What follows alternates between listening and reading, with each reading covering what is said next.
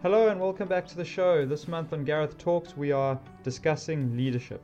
Last week, I started the episode by saying that the topic of leadership is a good one because it creates for good self reflection. The more I've engaged in this topic personally this last week, the more I have self reflected, and I hope that you have too.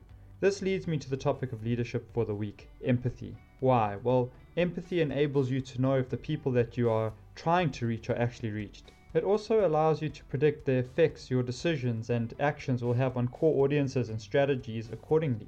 Without empathy, you can't build a team or nurture a new generation of leaders. You will not inspire followers or elicit loyalty. Empathy is essential in negotiations and sales. It allows you to know your target's desires and what risks they are or aren't willing to take. I believe empathy is an unutilized skill in leadership. Successful leaders are often portrayed as authoritarians with an unbending will, but this is a weak leadership style to adopt. Ultimately, a true leader should focus on building trust and an effective way to achieve this trust is through empathy. In order to move from being a manager into being a leader, an individual has to master a new set of skills. These skills, if not naturally given, will take an incredible amount of time and discipline and understanding to obtain and will present new challenges. Empathy is the ability to understand another person's experience, perspective, and feelings. This is also called vicarious introspection. It's commonly described as the ability to put yourself in another person's shoes but make sure you are assessing how they would feel in their shoes, not how you would feel in their shoes. And this is the tricky part, and it's the part that I struggle with the most. Like the practice of self awareness, empathy involves scanning large sets of data, sorting out what's noise and what's essential information. The process is not so different from what a stock analyst does when scanning the markets and looking for signals, anomalies, and novel patterns that jump out and make one take notice, realizing something important is going on. One then wonders can empathy be learned? To some degree, it can.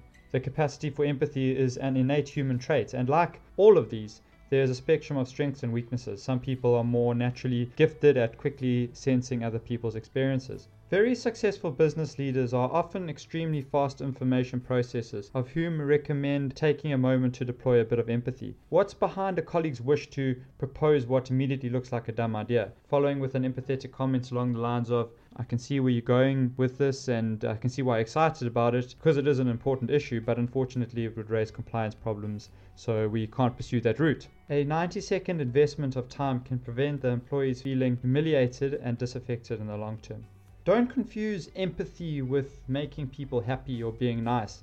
Sometimes you'll suss out another's perspectives and feelings and purposefully ignore them, or even use them to gain an advantage. Essentially, empathy is a natural data gathering tool that enables you to understand the human environment within which you are operating in business and therefore make better predictions, craft better tactics, inspire loyalty, and communicate clearly. What is empathy? To discover what empathy is, let's first talk about what it is not.